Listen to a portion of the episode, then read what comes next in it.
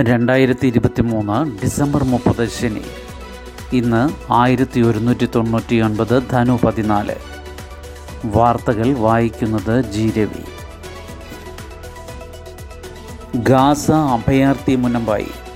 ഭവനരഹിതർ എൺപത്തി അഞ്ച് ശതമാനം മരണം ഇരുപത്തിയൊന്നായിരത്തി അഞ്ഞൂറ്റിയേഴ് കരവ്യോമ ആക്രമണം രൂക്ഷമായി തുടരുന്നു. ഇസ്രായേൽ സേനയുടെ നിരന്തരമായ ആക്രമണത്തിൽ ഗാസയിലെ ഇരുപത്തിമൂന്ന് ലക്ഷം താമസക്കാരിൽ ഇരുപത്തിയൊന്ന് ലക്ഷവും ഭവനരഹിതരായി. കരവ്യോമ ആക്രമണം രൂക്ഷമായി തുടരുന്നു.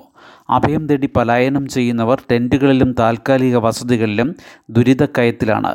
തെക്കൻ ഗാസ പട്ടണമായ റഫയിലാണ് അഭയാർത്ഥികളേറെയും തടിച്ചുകൂടിയിരിക്കുന്നത്. ഇവിടെയും ആക്രമണമുണ്ടായി.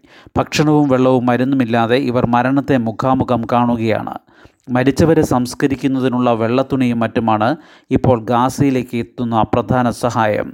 ഇന്നലെ നൂറ്റി എൺപത്തി ഏഴ് പേർ കൂടി കൊല്ലപ്പെട്ടതോടെ ഇസ്രായേൽ ആക്രമണത്തിൽ കൊല്ലപ്പെട്ടവരുടെ എണ്ണം ഇരുപത്തിയൊന്നായിരത്തി അഞ്ഞൂറ്റി ഏഴായതായി ഗാസ ആരോഗ്യ മന്ത്രാലയം അറിയിച്ചു. നുസീറിയത്തിൽ ഒറ്റ ആക്രമണത്തിൽ മുപ്പത്തിയഞ്ച് പേർ കൊല്ലപ്പെട്ടു. പലയിടത്തും ബോംബിങ്ങിൽ തകർന്ന കെട്ടിടങ്ങൾക്കടിയിൽ നിന്ന് മൃതദേഹങ്ങൾ വീണ്ടെടുത്ത് സംസ്കരിക്കാൻ പോലും ആകാതെ രക്ഷാപ്രവർത്തകർ വലയുന്നു. ദേയിർ അൽ ബലാഹ് നഗരം ഏതാണ്ട് പൂർണമായി തകർന്നടിഞ്ഞു. ഇവിടെ ഇരുപത്തിയെട്ട് സ്ത്രീകൾ ഉൾപ്പെടെ നാൽപ്പത് പേർ കൊല്ലപ്പെട്ടു. വടക്കൻ ഗാസയിൽ ഹമാസ് ശക്തമായ ചെറുത്തുനിൽപ്പ് നടത്തുന്നുണ്ട്. മറ്റിടങ്ങളിൽ ഒറ്റപ്പെട്ട ചെറുത്തുനിൽപ്പ് മാത്രം. യു എസ് ഉൾപ്പെടെ സുഹൃത് രാജ്യങ്ങൾ നിരപരാധികൾ കൊല്ലപ്പെടുന്നത് തടയണമെന്ന് ഇസ്രായേലിനോട് ആവശ്യപ്പെട്ടെങ്കിലും അവർ വഴങ്ങിയിട്ടില്ല.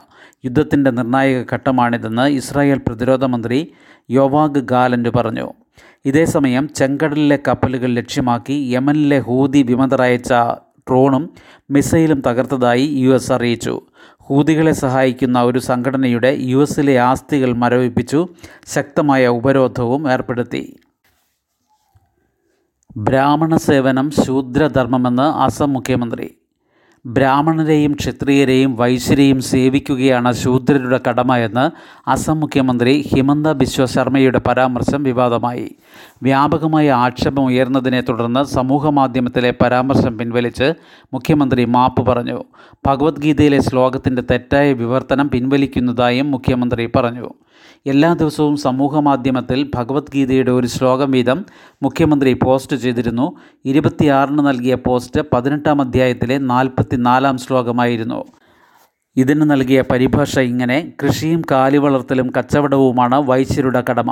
അതേസമയം ബ്രാഹ്മണർ ക്ഷത്രിയർ വൈശ്യർ എന്നീ മൂന്ന് വർണങ്ങളിലുമുള്ളവരെ സേവിക്കലാണ് ശൂദ്രരുടെ സ്വാഭാവികമായ കടമ. ഈ ശ്ലോകത്തിന്റെ ആനിമേഷൻ ദൃശ്യങ്ങളടങ്ങിയ വീഡിയോ പങ്കുവെച്ചുകൊണ്ട് ശ്രീകൃഷ്ണ ഭഗവാൻ തന്നെ വൈശ്യരുടെയും ശൂദ്രരുടെയും കടമയെപ്പറ്റി പറഞ്ഞിട്ടുണ്ട് എന്നും മുഖ്യമന്ത്രി കൂട്ടിച്ചേർത്തു. ഇതോടെ രാഷ്ട്രീയ പാർട്ടികളടക്കമുള്ളവർ രംഗത്ത് വന്നു.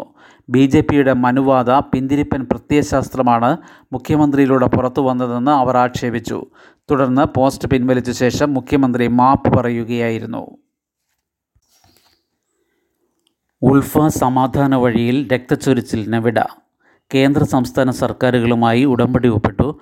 മെരുങ്ങുന്നത് രാജ്യത്തെ ഏറ്റവും വലിയ ഭീകര സംഘടന നാൽപ്പത്തിനാല് വർഷമായി ഉൾഫ നടത്തിയ അതിക്രമങ്ങളിൽ ഒട്ടേറെ പേർക്ക് ജീവഹാനി. നിരോധിത തീവ്രവാദ സംഘടനയായ ഉൾഫയുടെ അതായത് യുണൈറ്റഡ് ലിബറേഷൻ ഫ്രണ്ട് ഓഫ് ആസാമിന്റെ പ്രധാന വിഭാഗം കേന്ദ്ര സംസ്ഥാന സർക്കാരുകളുമായി സമാധാന ഉടമ്പടി ഒപ്പുവെച്ചു. കേന്ദ്ര ആഭ്യന്തരമന്ത്രി അമിത്ഷായുടെയും അസം മുഖ്യമന്ത്രി ഹിമന്ത ബിശ്വ ശർമ്മയുടെയും സാന്നിധ്യത്തിലാണ് മുഖ്യധാരയിലേക്ക് വരാനുള്ള കരാറിൽ ഉൾഫ നേതാവ് അരബിന്ദ് രാജ് ഖോവ ഒപ്പുവെച്ചത്. രണ്ടായിരത്തി പതിനൊന്ന് മുതൽ നടന്നുവന്ന ചർച്ചയുടെ ഫലമായാണ് സമാധാന ഉടമ്പടി അതേസമയം പരേഷ് ബെർവയുടെ നേതൃത്വത്തിലുള്ള ഉൾഫ കരാറിന്റെ ഭാഗമായിട്ടില്ല. അതിനാൽ കരാർ പൂർണ ഫലം ചെയ്യില്ലെങ്കിലും അക്രമങ്ങളും രക്തച്ചൊരിച്ചിലും ഒരു പരിധിവരെ അവസാനിക്കുമെന്നാണ് വിലയിരുത്തൽ. സ്വതന്ത്ര അസം എന്ന ലക്ഷ്യത്തോടെ ആയിരത്തി തൊള്ളായിരത്തി എഴുപത്തി ഒൻപത് ഏപ്രിൽ ഏഴിനാണ് ശിവസാഗർ ജില്ലയിൽ ഉൾഫ രൂപീകരിച്ചത്. ബംഗ്ലാദേശിൽ നിന്നുള്ള കുടിയേറ്റത്തിനെതിരെയായിരുന്നു പ്രക്ഷോഭം. വ്യാപകമായി ആക്രമങ്ങൾ നടത്തിയതോടെ അസം രാഷ്ട്രീയം പ്രക്ഷുബ്ധമായി. സ്ഫോടനങ്ങളും തട്ടിക്കൊണ്ടുപോകലുകളും അട്ടിമറികളും പതിവായി ആയിരത്തി തൊള്ളായിരത്തി തൊണ്ണൂറിൽ കേന്ദ്രം സംഘടനയെ നിരോധിച്ചു. രണ്ടായിരത്തി പത്തിലാണ് സംഘടന രണ്ടായി മാറിയത്. രാജ്യത്തെ ഏറ്റവും വലിയ ഭീകര സംഘടനകളിലൊന്നായാണ് ഉൾഫയെ വിലയിരുത്തുന്നത്. നാൽപ്പത്തിനാല് വർഷത്തെ അക്രമങ്ങളിൽ പതിനായിരത്തിലേറെ പേർക്ക് ജീവൻ നഷ്ടമായെന്നാണ് കണക്ക്. ബില്ലുകളിൽ ഗവർണറുടെ നടപടി മാർഗരേഖ വേണമെന്ന് കേരളം സുപ്രീം കോടതിയിലെ ഹർജിയിൽ പുതിയ ആവശ്യം. നിയമസഭ പാസാക്കിയ ബില്ലുകളിൽ ഗവർണർ സ്വീകരിക്കേണ്ട നടപടികൾ വിശദമാക്കുന്ന മാർഗരേഖയും ബില്ലുകളിലെ തീർപ്പിന്റെ സമയപരിധിയും ആവശ്യപ്പെട്ട് കേരളം സുപ്രീം കോടതിയെ സമീപിച്ചു. ഗവർണർ ആരിഫ് മുഹമ്മദ് ഖാന്റെ അനുമതി തേടി നൽകിയ എട്ട് ബില്ലുകൾ തീർപ്പാകാൻ വൈകിപ്പിച്ചതിനെതിരായ ഹർജി നിലനിൽക്കുകയാണ് വിഷയത്തിലെ പൊതു നിയമ പ്രശ്നങ്ങളിൽ കേരളം മാർഗരേഖ ആവശ്യപ്പെട്ടത്. Chief justice D Y Chandrachud അധ്യക്ഷനായ ബെഞ്ച് ജനുവരി എട്ടിന് കേസ് പരിഗണിക്കും. സമാന വിഷയം പല സംസ്ഥാനങ്ങളിലുമുള്ളതായി standing counsel C K Sasi വഴി സമർപ്പിച്ച ഹർജിയിൽ ചൂണ്ടിക്കാട്ടുന്നു.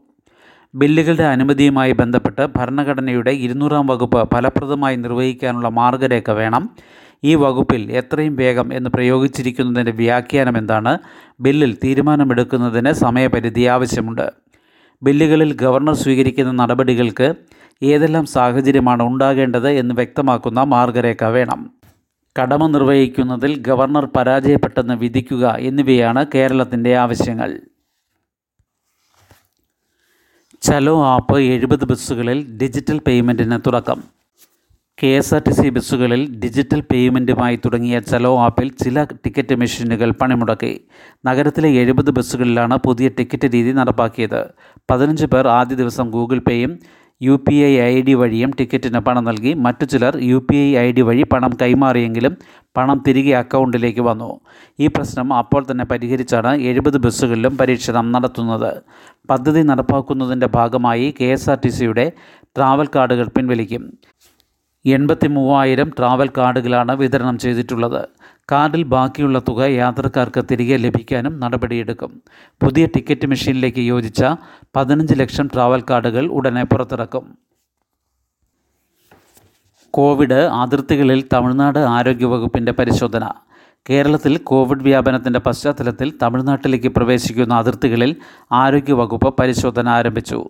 നാടുകാണി ചുരം കയറിയെത്തുന്ന വാഹനങ്ങളിലെ യാത്രക്കാരെ നാടുകാണി പോലീസ് ചെക്ക് പോസ്റ്റിന് സമീപമാണ് തമിഴ്നാട് ആരോഗ്യവകുപ്പ് ജീവനക്കാരുടെ സംഘം പരിശോധിക്കുന്നത്. തെർമോമീറ്റർ ഉപയോഗിച്ച് ശരീര ഊഷ്മാവ് പരിശോധിക്കുകയാണ് ചെയ്യുന്നത്. പനി ലക്ഷണങ്ങൾ കണ്ടാൽ അവർക്ക് വേണ്ട നിർദ്ദേശങ്ങൾ നൽകുന്നുണ്ട്. പാട്ടവയൽ ചോലാടി താളൂർ നമ്പ്യാർകുന്ന് തുടങ്ങിയ അതിർത്തികളിലും പരിശോധന നടത്തുന്നുണ്ട്. ഇപ്പോൾ രാവിലെ ഒൻപത് മുതൽ വൈകിട്ട് അഞ്ച് വരെയാണ് പരിശോധന. തുടർന്ന് രാത്രിയിലേക്കും പരിശോധന നീട്ടുമെന്ന് അധികൃതർ പറഞ്ഞു.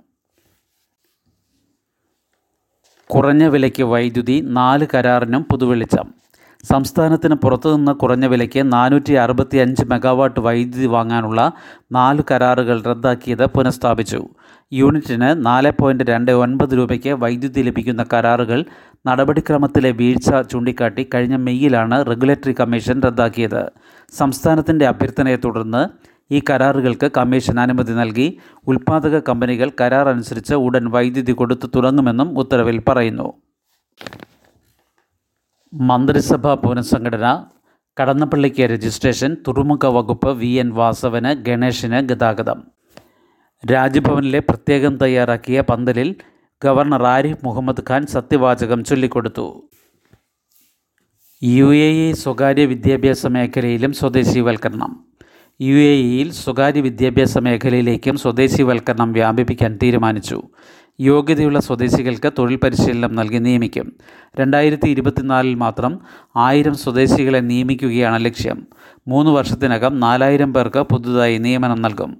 സ്കൂൾ ഓഫീസ് അഡ്മിനിസ്ട്രേഷൻ സ്കൂൾ പ്രൊഫഷണലുകൾ അറബിക് ഭാഷാ അധ്യാപകർ സാമൂഹിക പഠനം ദേശീയ വിദ്യാഭ്യാസം നഴ്സറി അധ്യാപകർ വിദ്യാഭ്യാസ കൗൺസിലർ എന്നിവർക്ക് പുറമെ സ്ഥാപനങ്ങളുടെ നേതൃപദവികളിലും സ്വദേശികളെ തന്നെ നിയമിക്കാനാണ് തീരുമാനം.